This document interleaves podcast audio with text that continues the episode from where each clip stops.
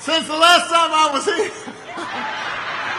since the last time I was here, Mr. Walker has been talking about issues that are of great importance to the people of Georgia.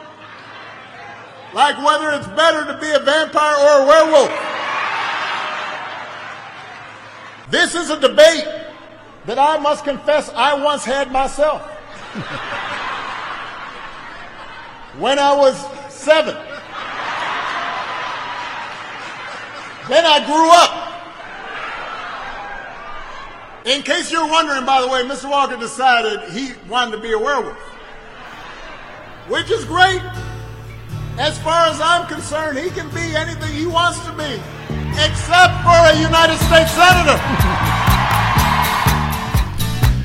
Barack Obama in Georgia, saving the day. Well, I don't know why I came here tonight. We'll see. I got the feeling that something so scared in case I fall off my chair. And I'm wondering how I'll get down the stairs. Clowns to the left of me, jokers to the right. Here I am, stuck in the middle with you. I am.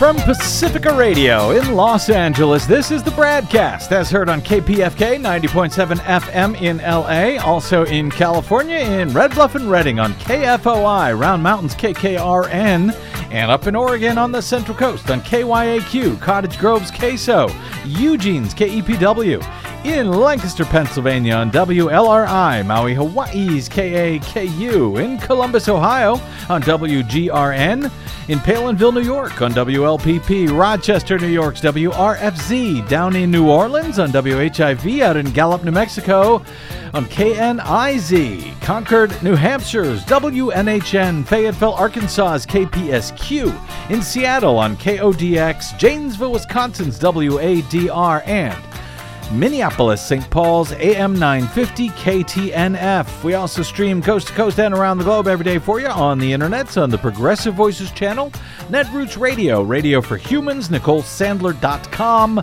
Radio Free Brooklyn, Workforce Rising, No Lies Radio, Verdant Square Radio, Detour Talk, and most of your favorite podcast sites. Blanketing Planet Earth five days a week. I'm Brad Friedman, your friendly investigative blogger, journalist, troublemaker, muckraker, all around swell fellow, says me from bradblog.com. Don't look at me that way, Desi Doyen. I say it sometimes too. I am swell. and swelling up more and more every day. Thank you for joining us for an exciting edition of the BradCast. Uh, okay, obviously, I think everybody uh, knows that that was Barack Obama at the top of the show there. Presumably. You could tell by the long pauses.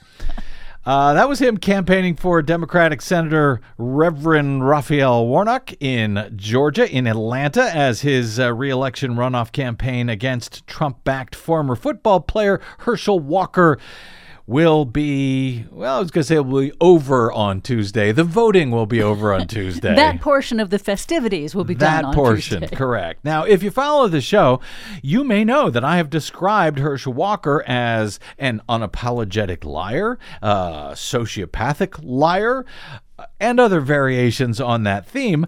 And in fact, that is not by way of insulting Walker but simply by describing him because that is what he is. And I don't think I need to go through all of the various lies that this dude has proven to have told uh, while running for U.S. Senate in Georgia. It's only an hour long show anyway, so I wouldn't be able to. But, you know, from his claims that he used to work in law enforcement, he never did. He graduated at, at the top of his college class. He actually apparently didn't graduate college at all, and of course, that he has always opposed abortion for every woman with zero exceptions for rape, incest, or even the life of the mother. When now at least two women have come out with evidence that he urged and or forced them to actually have abortions some years ago. Well, just one last lie, apparently, before we get to Tuesday, detailed by Barack Obama during his rally for uh, for Senator Warnock on Thursday in Atlanta. Since the last time I was here, apparently he also claimed that he used to let me beat him at basketball. But then he admitted that we've never actually met. So I guess this was more of a imaginary whooping that I laid on him.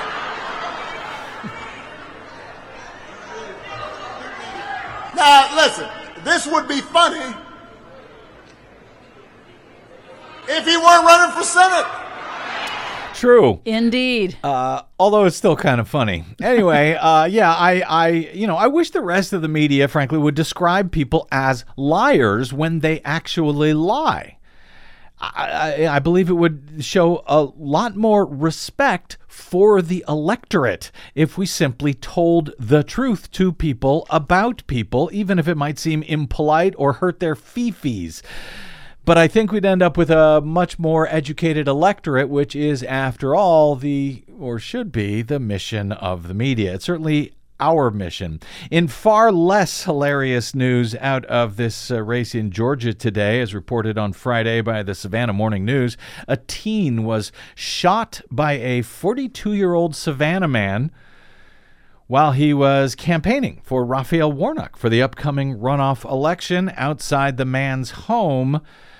This is on December 1, according to the Savannah Police Department's preliminary investigation. The SPD press release uh, says, uh, quote, at this point, there is no indication that the shooting was politically motivated. Okay.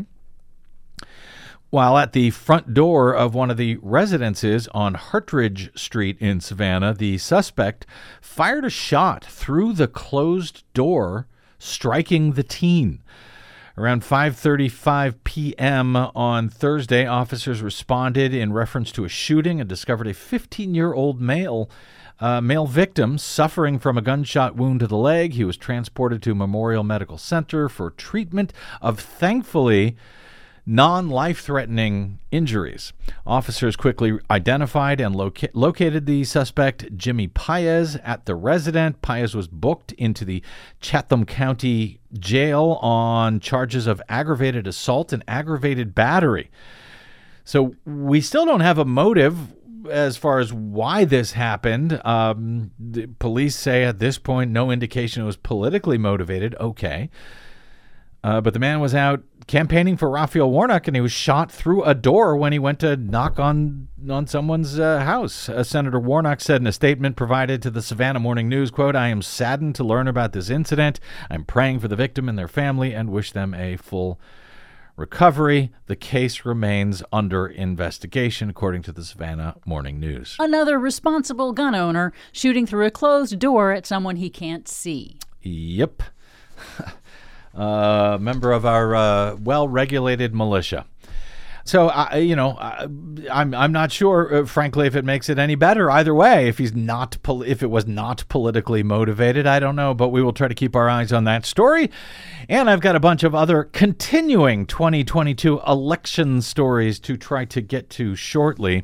But first up, uh, some quick-ish news on the matter of that impending rail strike that we covered a day or two ago on this program, as the House had at the time just approved two bills to help avert the uh, strike. One that would approve an agreement between unions and the rail companies that increased worker pay by some 24% over the next five years. It also included $5,000 bonuses going back to 2020, some improvement in healthcare coverage, one single paid personal uh, day per year. And other than that, zero paid sick days. Beyond that, one, despite rail companies cutting way back on workers in recent years uh, and making record profits in the bargain and requiring employees in some cases to be on call 24/7 around the clock and often work, you know, 14-hour long shifts or more for sometimes weeks on end. And of course, that's what you really want. People who are transporting hazardous chemicals Yes. and oil and coal and all kinds of dangerous stuff Mm-hmm. across uh, the United States when they're tired, sick, and Yeah. exhausted. Yep. But uh, that's what uh, this agreement would uh, would do. It- you know, it does increase pay, but it makes it very difficult for them to take any time off to get better or get rest or go to a doctor.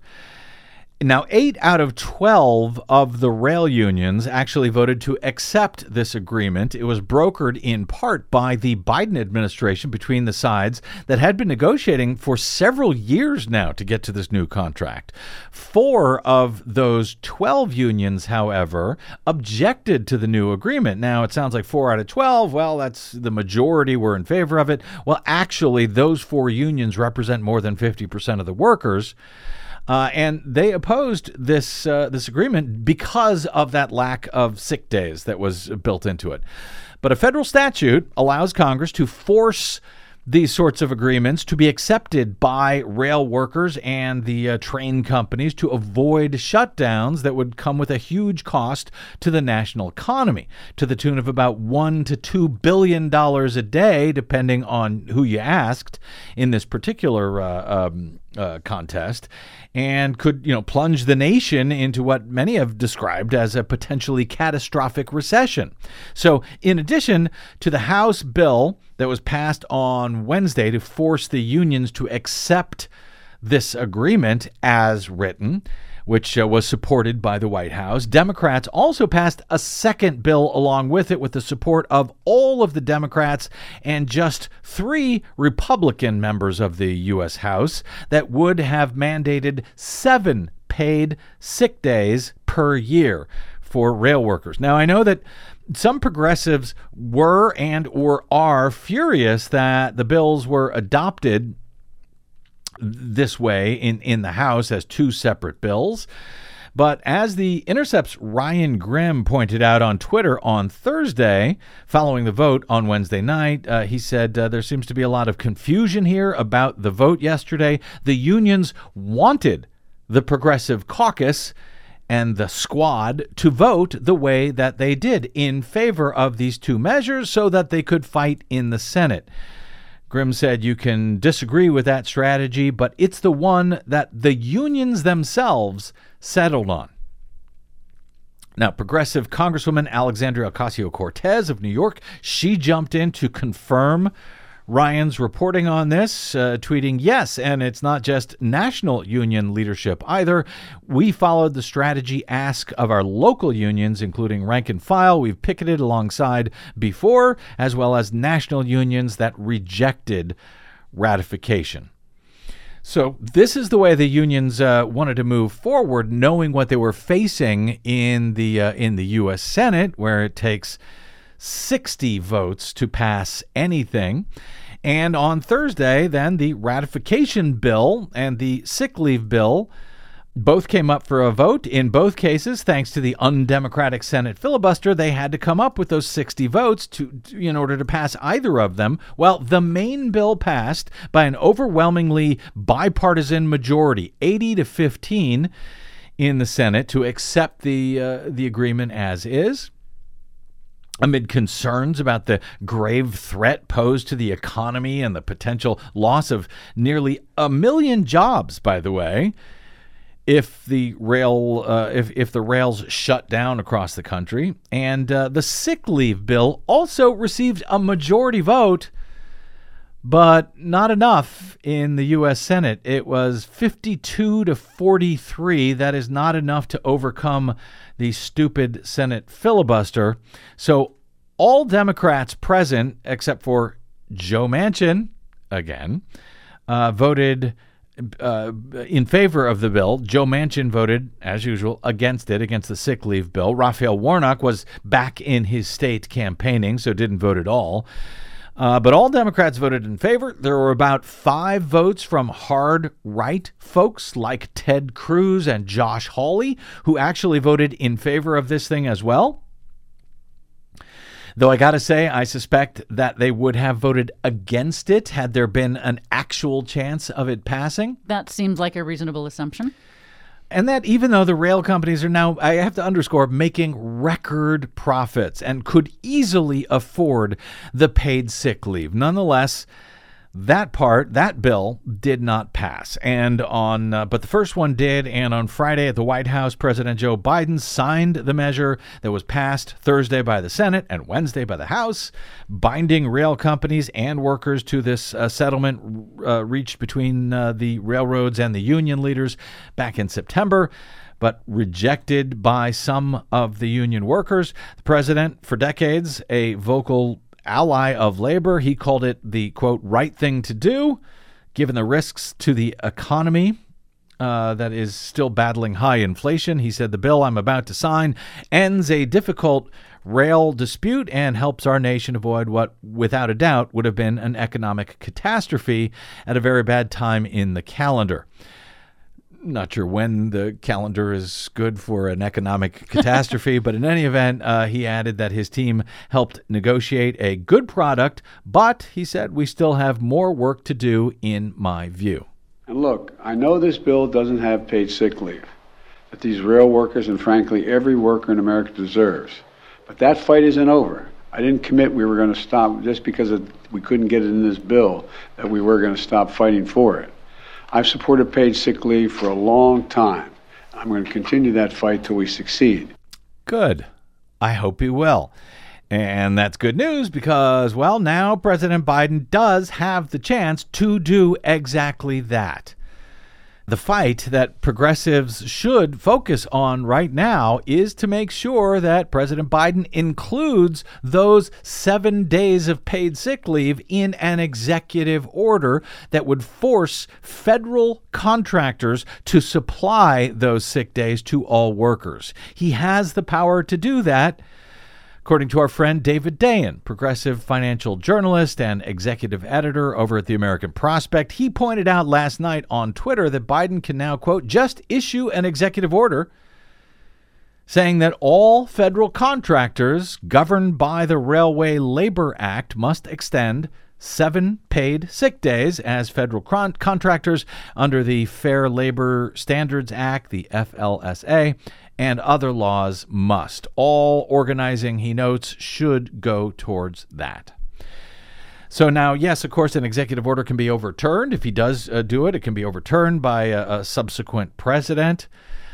But I think that's the best way to get this done, at least for now. And there's enough uh, federal contractors in, on the railways across the nation that I think that would probably cover just about everyone. Mm, so there will be some people who would be likely left out, but it does sound like it would cover a lot, like you said.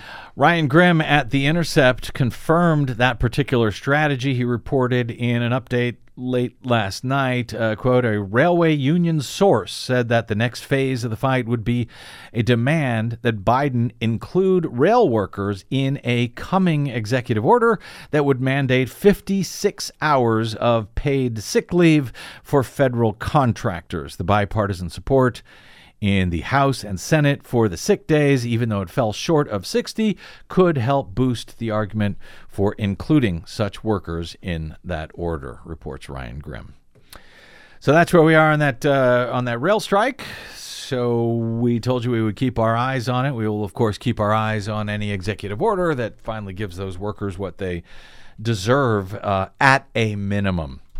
All right, uh, let's uh, take a quick break here. We'll get back to some yes 2020 uh, some 2022 election news. And in fact, 2022 election news that does not have to do with Georgia. We'll have a quick break and we'll come back with that and our latest green news report thereafter with I think some good news of a sort for water drinkers. Yes. In uh, in Mississippi and and actually more good news than usual in our latest green uh, GNR if I'm remembering correctly. we'll find out. That's all straight ahead on the BradCast. I'm Brad Friedman.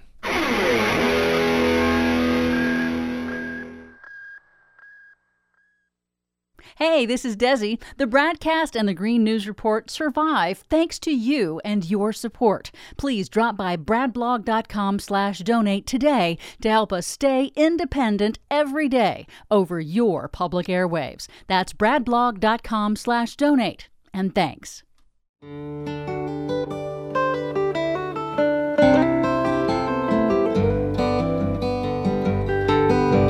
I guess he'd rather be in Colorado. Yes, he would. He'd rather spend his time out where the sky looks like a pearl oh. after rain. That sounds nice, doesn't it? Once again. I would. I would rather be in Colorado right around now. Anyway, welcome back to the Bradcast. Brad Friedman from BradBlog.com. Not in Colorado, here in Southern California, where it's rainy and cold, and I don't know why it's it, it was has been so nice here. but rain is good and we desperately need it. So I know, but I a day without sunshine for me, I get kind of cranky, as you know. I get cranky on the sunny days. Anyway, uh, welcome back to the show. As you know, the uh, the 2022 midterm elections ain't over yet. And if you're sick of them, my apologies. I'm not in control of this sort of thing. But they continue. And it's not only the runoff election that we talked about for U.S. Senate in Georgia, which will probably be settled one way or another on uh, Tuesday night. We'll see. We'll see. You know, what's the election workers' prayer? Uh, please don't let it be a close election. Yep. That is also the BradCast prayer. Anyway, that's going on on Tuesday.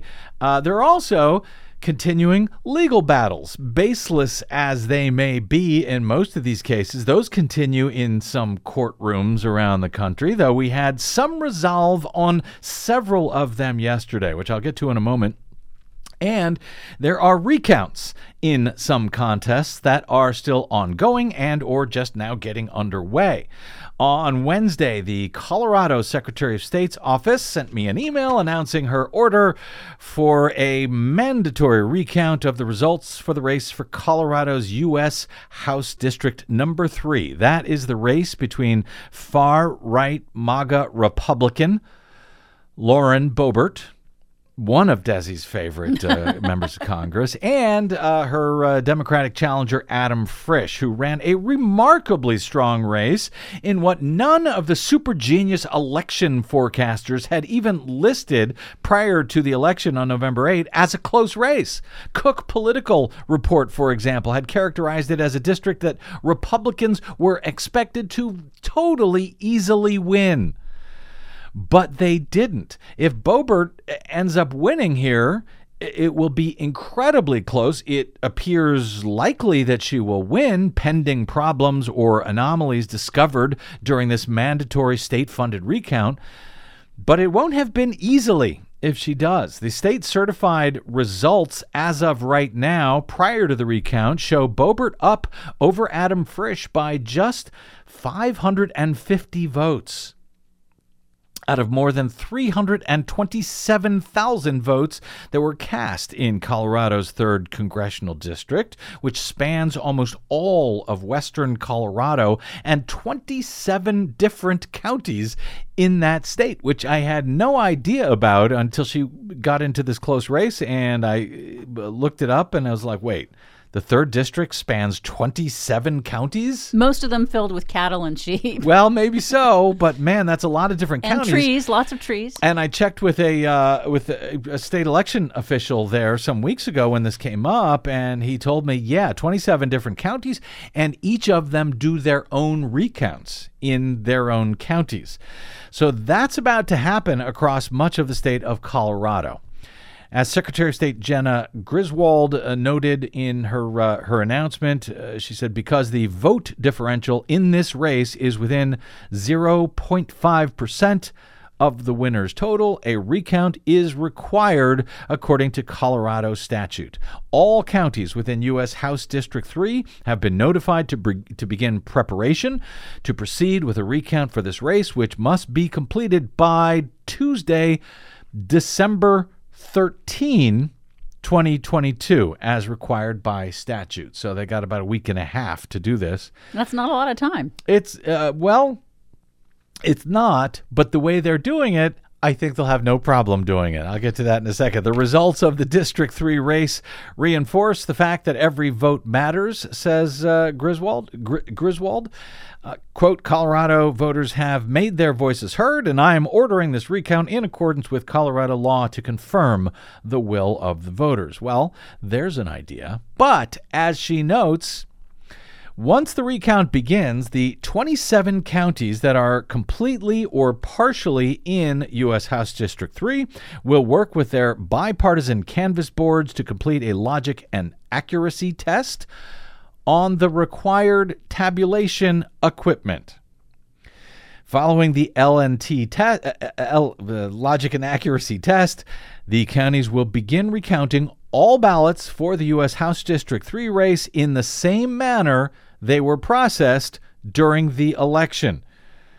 Meaning all counties will rescan ballots using tabulation equipment, with the exception of San Juan County, which will manually recount ballots because, well, that's how they counted them in the first place in San Juan County. Everyone else counted them with computer tabulators. So that means that, yes, even in this race, a race this close, 550 votes out of 327,000 votes cast, the two candidates, uh, you know, are separated here by just 16 hundredths of a point. Even in a race this close, the hand marked paper ballots that were thankfully used in Colorado, you know, to mark the ballots so that we can definitely determine voter intent if we look at those ballots well, they will once again be tallied by the very same computers that tallied them the first time. The same computers that tallied them either correctly or incorrectly, who knows, unless they are actually counted by hand. That would tell us how they were counted. Now, instead, Colorado is simply using the same computers to tally them again a second time. Hmm, I wonder if there'll be any changes in the results. Now, much of Colorado actually does a very good job of running elections. They're mostly mail uh, mail in uh, uh, hand marked paper ballot elections, but recounting them in this way, in my opinion, is an insult to voters. I mean, there's a lot of uh, ballots here. What did I say? A couple of 300,000, 327,000, but it's spread across 27 different counties. There's only one race that they need to tally. Really? They can't count those by hand so that by the time we're done here that uh, both the winners and the losers can have some confidence on who actually won and who actually lost? I mentioned I've, I've been speaking with a state election official about this, uh, and he confirmed to me that, yep, state law says that recounts must be done the very same way that the original tallies were done for reasons that I could not even begin to explain. While that most likely means we won't see very many changes in the results. We will, of course, be keeping our eyes on what happens there as these 27 counties get underway to uh, recount their ballots in that race in the coming days. Uh, with our fingers crossed that, uh, at least Desi's fingers crossed, that Lauren Boebert will be able to retain her her congressional seat. Really, honestly, all I want is just an accurate count that people can look at Yeah. and say, yeah, I agree, that's an accurate count, and not have any of these openings for bad faith complaints to uh, to enter in. Oh, I'm sure I don't try know to- what you're talking about. who who would do that? And even uh, speaking of, uh, an even closer race in Arizona uh, is also triggering a uh, recount soon. That would be the state attorney general's race. That's a very important race between Democrat Kris Mayes and Trump backed MAGA Republican Abe Hamadeh. That stands with a margin right now of just two one hundredths of a percent, with the Democrat Mayes leading the Republican Hamadeh 50.01% to 49.99%. So if my math is right, that is two one hundredths of a percent, or in this case, just 510 votes out of more than two and a half million cast across the race uh, across the state of Arizona. Did we say yet that every single vote matters? That is obviously incredibly close. So when you talk about every vote matters, yeah, right there, there's your you know your your your dictionary definition.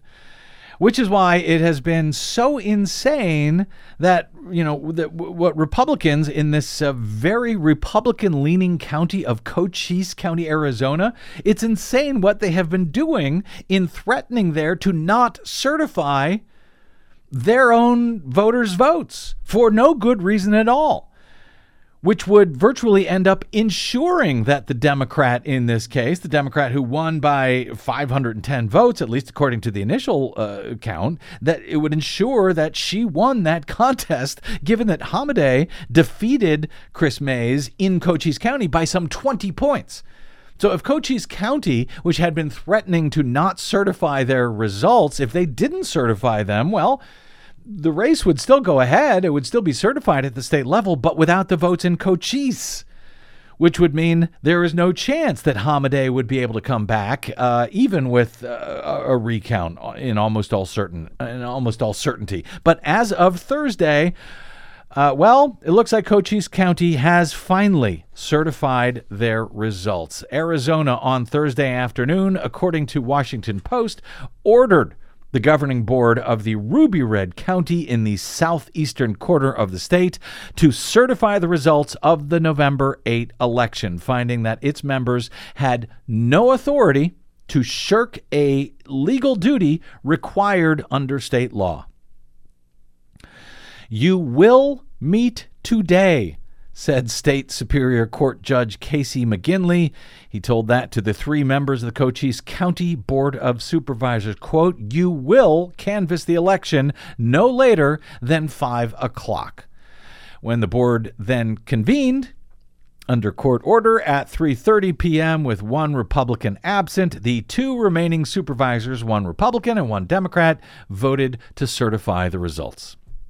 Now, for the record, the board had previously voted two to one this past Monday on on the day that the state required the deadline for the uh, state requirement to certify county results. They had voted two to one, two Republicans against one Democrat to table that that uh, certification until Friday. Both Republicans voted to table it. The Democrat in this very GOP leaning county had voted, in fact, to certify. The Republicans were risking disenfranchising all of the county's voters, which in the process would have ended up flipping at least one. Republican U.S. House victory to the Democrat who actually lost the race. It would also have changed the results of a close statewide election for supervisor of public instruction, the state school superintendent. It would have flipped that from the Republican winner in the race to the Democratic loser instead, because these Republicans in Cochise are apparently super geniuses all. And of course, it would have meant that the attorney general's race, statewide attorney general's race, as I noted, uh, would have had no chance for the Republican to somehow come back during a, uh, a recount. Now, why were the Republicans in Cochise willing to do that? What made them so upset that they were willing to disenfranchise Republican and Democratic and independent voters alike, but mostly Republicans in their county. What you know, what was the massive fraud that they were objecting to? Or the voting system failure they were uh, objecting to? Actually, there was none at all. There was, there was none. You know, they have just been taken in by the brainwashing of Donald Trump's, you know, MAGA so called Stop the Steal movement, which is not about stopping election fraud at, at all. It is about sore loserism, I guess, period. Because there was no evidence of any problems of voting in Cochise County. But the surrender under court order on Thursday night, well, that ended the standoff in Cochise County that threatened to upend the state's process for affirming the will of more than two and a half million Arizona voters who would have uh, who would have been disenfranchised. Uh, Katie Hobbs, the Democratic Secretary of State in Arizona, now the governor elect, she moved aggressively to head off that potential scenario of Republican voters, majority Republican voters, being needlessly disenfranchised and Republican candidates being named losers of races that they actually won. Katie Hobbs, uh, as a columnist uh, at the Arizona Republic, noted a few days ago if Katie Hobbs is trying to cheat for Democrats, she's really, really, really bad at it. Her office, in fact, sued the Cochise County Board on Monday after those uh, two members, two Republican members, voted to flout the deadline for all counties to certify. She uh, and she would have won. By the way, had they removed all of the Cochise County uh, uh, uh, votes, Katie Hobbs still would have been the governor elect just by way more votes than she is now. And Sta- yet there she was fighting for Republican voters to get their votes counted. Go figure. Uh, and this was before state certification of all of the counties, uh, all of all of the certified counties, is set to take place on Monday, December five. Now, the Cochise County supervisors they had trouble finding any attorneys who were willing to represent them at this court hearing on Thursday. And a separate story out of Arizona may help explain why. But the Cochise County attorney uh, who would normally represent them, guy by the name of Brian McIntyre, he refused to represent the supervisors at all in the matter. He had previously advised them that what they were doing was unlawful. And well, so without that guy, they moved on to a different Brian, a guy by the name of Brian Blehm. He was the attorney who represented the cyber secure, so-called cybersecurity firm Cyber Ninjas. They're the you remember their buffoonish failed audit of the 2020 presidential election in Arizona, but even that guy, the Cyber Ninjas attorneys attorney, he declined to take on this goofy case for these knuckleheads. So how you know you don't have a case when the Yeah. cyber ninjas lawyer Ex- won't take it. Oh. Exactly. now they did find some chump who was willing to uh, put his law license on the line. I guess a guy by the name of Tom. Uh, Crosby, no, the guy's name is Daniel McCauley. Dom, Tom Crosby was one of the two supervisors behind uh, delaying the move. He asked the judge on Thursday to put off the proceeding until next week so that the lawyer they did find, Daniel McCauley, could get up to speed on the case. Can we do it sometime next week? No rush here. It's just state law that we're ignoring. The judge refused, saying that any continuation of the proceedings was, quote, not in the interest of justice. Uh, particularly since the state is by law supposed to certify all the races on Monday. And that, of course, is when the judge said, You will meet today. You will canvass the election no later than, uh, than 5 o'clock. But maybe uh, attorneys in the state uh, maybe this you know maybe they're beginning to wise up and think twice about what they are you know which of these stupid cases they are willing to take on for these stupid people. Maybe that's why the cochise county attorney who's supposed to do it it's his job to do it said no i ain't doing it. Maybe that's why the cyber ninjas uh, attorney said no i ain't doing it. As it turns out, as this Cochise County business uh, played out on the very same day, a federal judge also on Thursday sanctioned lawyers for Republican gubernatorial candidate Kari Lake and Republican Secretary of State candidate Mark Finchem. Now, both of them are 2020 election liars supported by the uh, former president, both of whom appear to have lost their races in Arizona in 2022, and both of whom refused to concede that fact despite zero evidence of fraud or mistally in either of their races that would affect the results somehow or turn them from losers into winners. For the record, Secretary of State Katie Hobbs narrowly defeated Kari Lake by less than one percentage point, but by more than the half a point that would be required to trigger an automatic state sponsored recount in Arizona, similar to uh, Colorado law there. But thanks to election laws in Arizona put in place by its Republican state legislature, with the support of Republican governors going back years and years now. Thanks to them, Kari Lake is unable to file for and pay for and receive a recount at all at this point in Arizona, even if she wanted to, and Lord knows she wants to. Now, I think that's ridiculous, frankly. If she's willing to pay for it herself, I see no reason that she shouldn't be able to have a recount, as, you know, in theory, it would help both her and, more importantly, her supporters gain confidence in her loss or her win if it turns out she won. Even if you and I, uh, you know, all know that, you know, particularly these cyber ninjas, uh, what we saw there post election audit, uh, you know, after Trump's loss in 2020, they still pretended that they hadn't lost, despite all evidence to the contrary. But still, a candidate ought to be able to pay for such a recount if they want one. But that is not the case in Arizona, and there is zero evidence, meanwhile, to suggest at this time that Lake did anything, Lake or Finchem did anything but lose her governor's uh, contest against uh, Secretary of State Hobbs and uh, Finchem's against Adrian Fontes, the Democrat who won for Secretary of State to replace Hobbs. Now, as to the loony Trump backed GOP Secretary of State, Mark Finchem, uh, he was at the, just so you know, he was at the January 6th insurrection himself. He opposes all mail in and early voting. Well, he lost to Adrian Fontes by about five points or about 120,000 votes. And in his case, he has also refused to concede the race as well, despite no evidence of fraud in his contest either. And I, I don't mind Frankly, I know that a lot of Democrats are furious about it. Oh, he needs to concede. No, he doesn't. If he doesn't want to concede, he doesn't have to concede. That Yeah. is up to him. Yeah, legal, the concession has no legal force at all. It's meaningless. It's just a it's just a formality. It's a legal, uh, uh, uh, I'm sorry, a political nicety.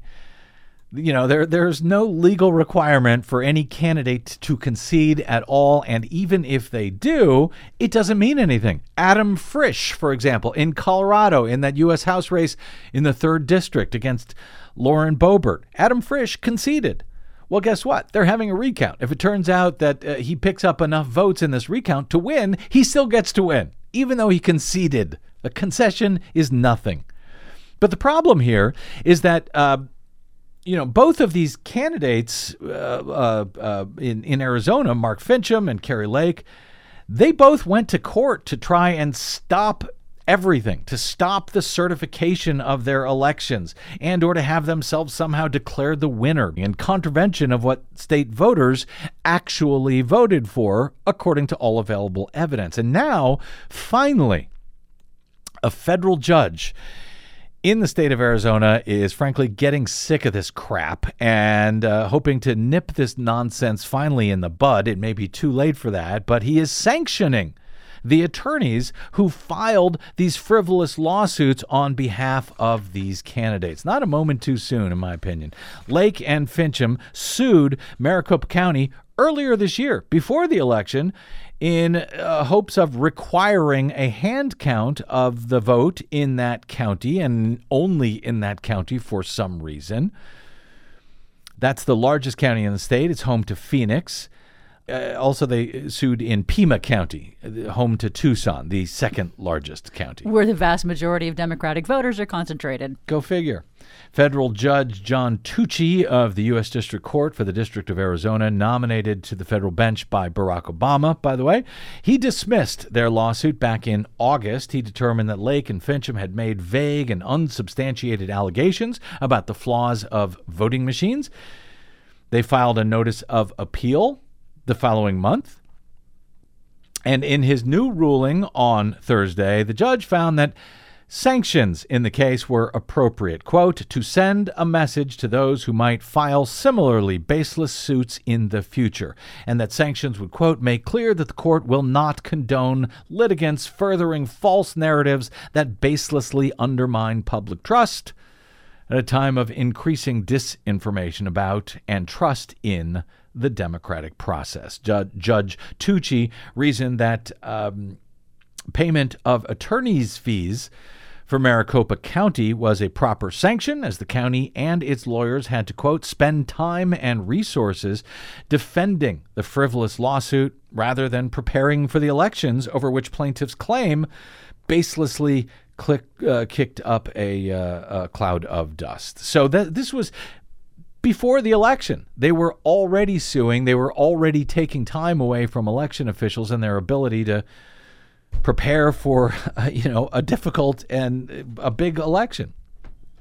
A little bit more from uh, Judge Tuchi's ruling on Thursday. He writes, although the court does not find that plaintiffs have acted appropriately in this manner, far from it.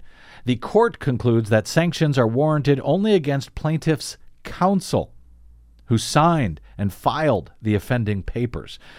To sanction plaintiffs' counsel here is not to let plaintiffs off the hook, it is to penalize specific attorney conduct with the broader goal of deterring similarly baseless filings initiated by anyone, whether an attorney or not. The court uh, he wrote, shares the concerns expressed by other federal courts about misuse of the judicial system to baselessly cast doubt on the electoral process in a manner that is conspicuously consistent with the plaintiff's political ends. In other words, these folks know there is, you know, no good reason to sue, but they figure eh, they'll kick up a lot of dust if they file lawsuits. So, you know, folks like Rudy Giuliani and Donald Trump can, you know, go on Fox News and say, well, there's been 20 lawsuits filed. Obviously, this was a flawed election. Yeah, to achieve their political ends.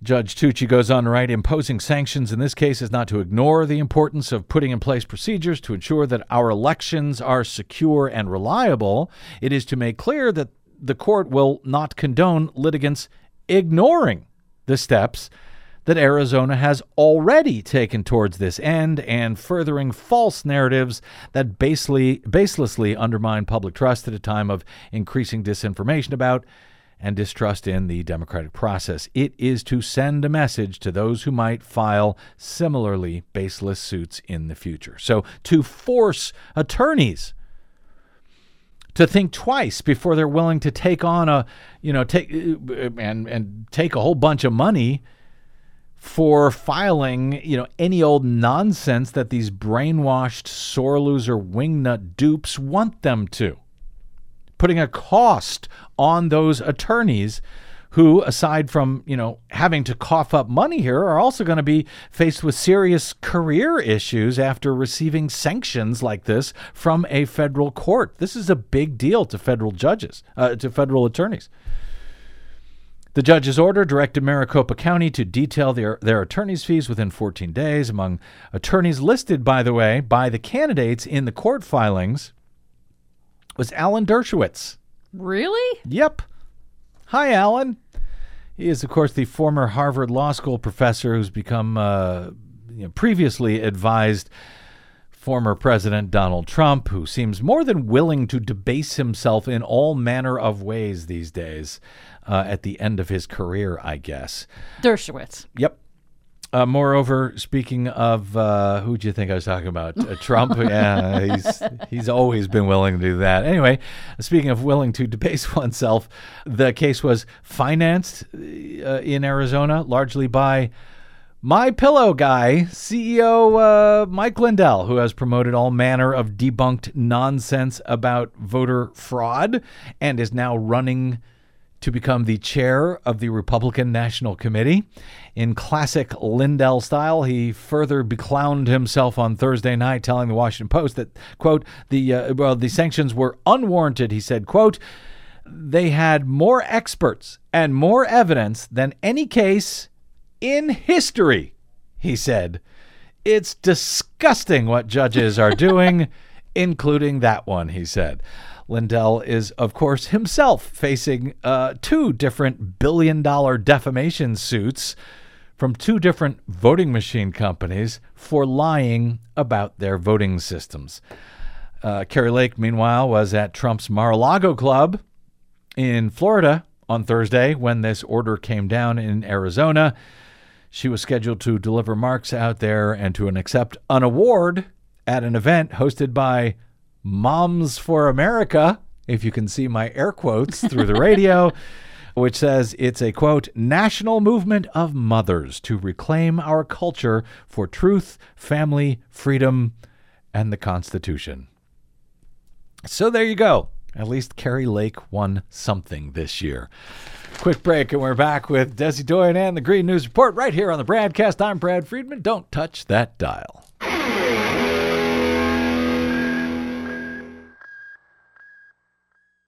Hey, this is Brad. Here at the BradCast and BradBlog.com, we fight for election integrity all year around, like no other media outlet in the nation. But of course, we need your help to help us remain on your public airwaves and completely independent. Please help us continue that fight over your public airwaves by stopping by bradblog.com slash donate. And thanks.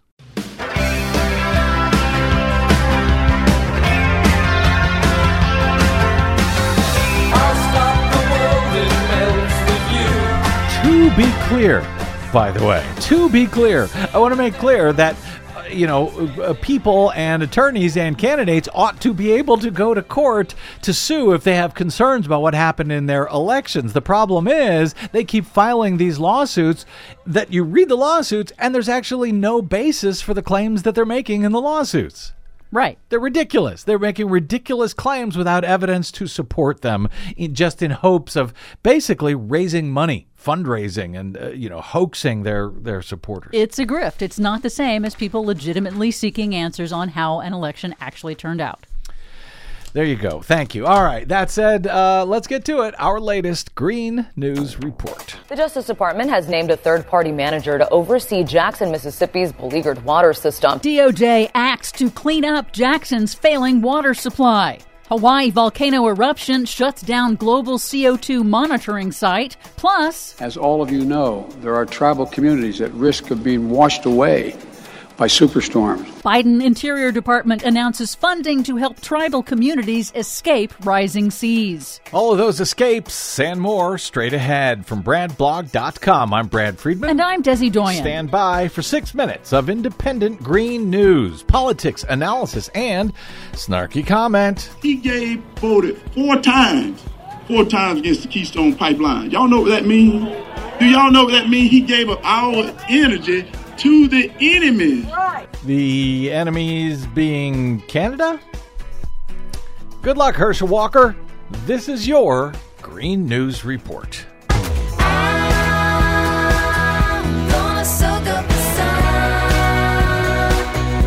Okay, so seriously, Desi Doyen, do you have any idea who Herschel Walker is referring to as the enemy No. when it comes to the Keystone XL pipeline? No, I had trouble following his remarks completely. I don't understand why. What do you got for us today? Well, first, the Justice Department has sued Jackson, Mississippi for failing to provide drinking water compliant with the Safe Drinking Water Act after historic flooding in August caused a water treatment plant to fail, leaving residents without safe tap water for drinking and washing for weeks. The department will also appoint a temporary third party manager to stabilize and hopefully improve the city's drinking water system, which has been plagued by failures for many years. You're welcome, Mississippi.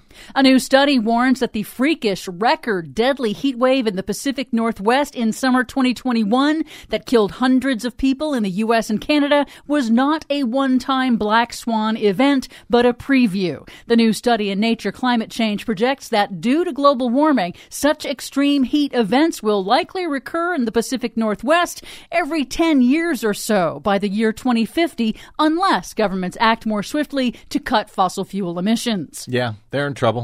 A different study has found that winter has warmed the fastest of any season in the United States, according to Climate Central. The researchers found that the magnitude of winter warming since 1970 has been the most extreme in the Midwest and Northeast. In Hawaii, the eruption of Mauna Loa, the world's largest active volcano, has shut down the global carbon dioxide monitor that has been tracking levels of atmospheric CO2 since the 1950s. Lava flows cut off road access and electricity, knocking the site offline possibly for months. But the world does now have other monitoring sites to make up for that unfortunate gap in data. Any idea why we built the carbon dioxide monitoring site right next to an active volcano? Yes, it's the perfect place on the planet to monitor global carbon dioxide because it is above pollution and it is most representative of the global atmosphere. Huh. Okay, if you say so. I don't say so. Scientists say so. Don't listen to scientists. In other news, the Bureau of Land Management this week proposed new, tighter rules to curb climate warming methane emissions from oil and gas drilling and reduce wasted natural gas on federal and tribal lands. The new rules tighten requirements for drillers to fix leaks and reduce flaring. That's the burning of methane gas at the well or venting it directly into the atmosphere, which wastes the resource and cheats the public out of royalties. Hasn't the uh, federal government been going back and forth on this for years? Obama tried to do this. Trump stopped it. Now Biden's doing it again? Yes, these are actually much tighter rules than anyone has ever proposed before. Well, let's put them in place quickly, shall we? It matters because methane is a short lived, potent greenhouse gas with 80 times the warming power of CO2 over a 20 year period. So rapid cuts to methane leaks pay off big in reducing near term warming. Bigly. Good news Pennsylvania's Democratic Attorney General and Governor elect Josh Shapiro announced this week that Coterra Energy has pleaded no contest to environmental crimes for polluting water supplies with their natural gas fracking operations. The company will pay $16 million to construct a new public water supply in Susquehanna County. Nice. Finally, at the 2022 White House Tribal Nations Summit on Wednesday, the Biden Interior Department announced additional funding to help several Native American tribes move their communities to higher ground, away from rising seas and the worsening impacts of climate change. It's part of a new program to create a blueprint for the federal government to help other communities, Native as well as non tribal, move away from vulnerable areas. Here's President Biden at the Tribal Nations Summit. As all of you know, there are tribal communities at risk of being washed away by superstorms, rising sea levels, and wildfires raging. And it's devastating. That's why today I'm announcing a $135 million commitment to help 11 tribal communities from Maine, Louisiana, Arizona, Washington State, and Alaska to move, in some cases, their entire communities back to safer ground. And so it begins. For much more on all of these stories and the ones we couldn't get to today, check out our website at greennews.bradblog.com. I'm Brad Friedman. And I'm Desi Doyen. And this has been your Green News Report. I like